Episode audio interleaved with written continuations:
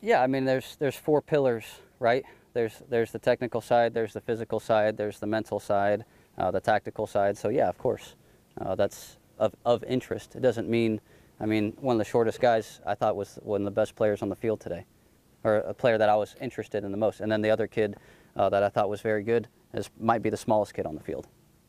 So, you know, I'm not, you know, height doesn't mean everything to me.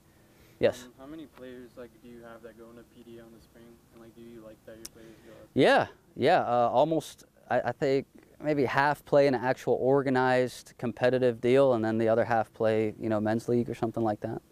So almost all of them play in some type of competitive organized arena uh, in the summer. What did you do to get to like the next level, like college? Sorry. What did you do to like get? Uh, What did I do? Yeah. Um, I put myself I put myself out in front of a college coach as often as possible so that even if he didn't know my name, when he saw my face, I've seen that kid before. I've seen that kid before. I've seen that kid before. Hey, that's the kid. Now I remember him. He, e- he's emailed me. Uh, you want to know something else? I want you guys to guess. I've been, I've been coaching for, at the college level for six years. I want you guys to guess how many times I've actually been, not sent an email, but a phone call to my office. How many times you think?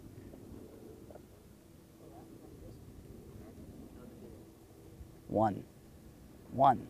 One person decided to actually do it the old fashioned way. I still haven't gotten a letter. I haven't gotten any snail mail yet. I'm waiting for someone to write me a letter. That'll be something. But uh, one person's actually picked up the phone and said, called and left a voicemail. So that's the kind of so so now you know that's different. Nobody's doing that. So you want you want at least somebody to remember that. I'll remember that forever. That was three years ago. That kid's now uh, my second string goalkeeper, just because of that phone call. Be different, you know, and, and make and put yourself out there as, as often as possible. He said he gets 30 emails a day. How many of them you delete? Uh, enough, and I send the rest to my assistant. Which ones do you delete? Like why? Hello, coach, comma, not coach Saif, not coach Alsafier, just coach. So now I know that you've sent this email to 60 other coaches. I'm playing this weekend at Disney. I'd like for you to come watch me play. Here's my highlight video.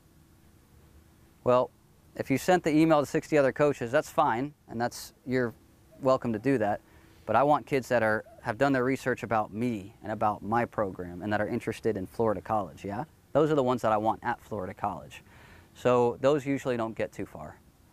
Um, the ones that get far, something like, hello, Coach Saif.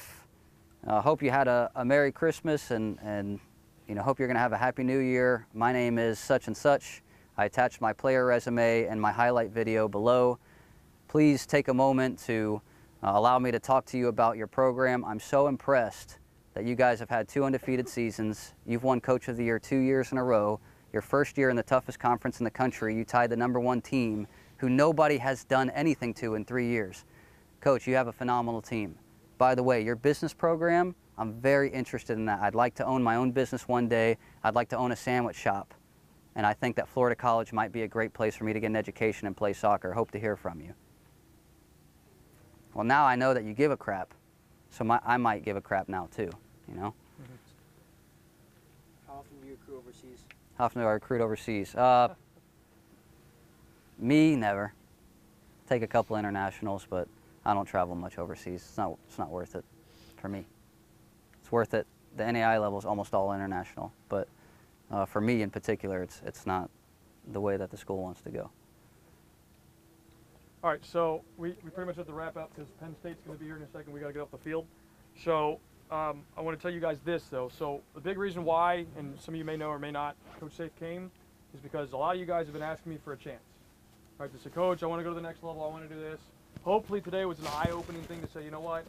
Either I need to reevaluate, I need to work harder, both, or find a new way to improve. Okay. Now, what I want to do, because I know some of you guys want to, like he said, there's a couple guys. Hey guys, I absolutely love that you're checking out and listening to the podcast. And I only have one ask quickly, and that would be if you could please share this podcast with somebody else that you maybe know that is going through the system or struggling to navigate it from the youth soccer perspective. And that would mean the absolute world to me because, as you know, I don't sell anything through the podcast and I don't have any sponsorships. And the more people that I can help, that is my overall objective. So I would absolutely love if you could share this with somebody. Take the five seconds to do so by sending it through social media or WhatsApp or whatever way that you like to share content. And I will make sure that I continue to deliver valuable and insightful content for you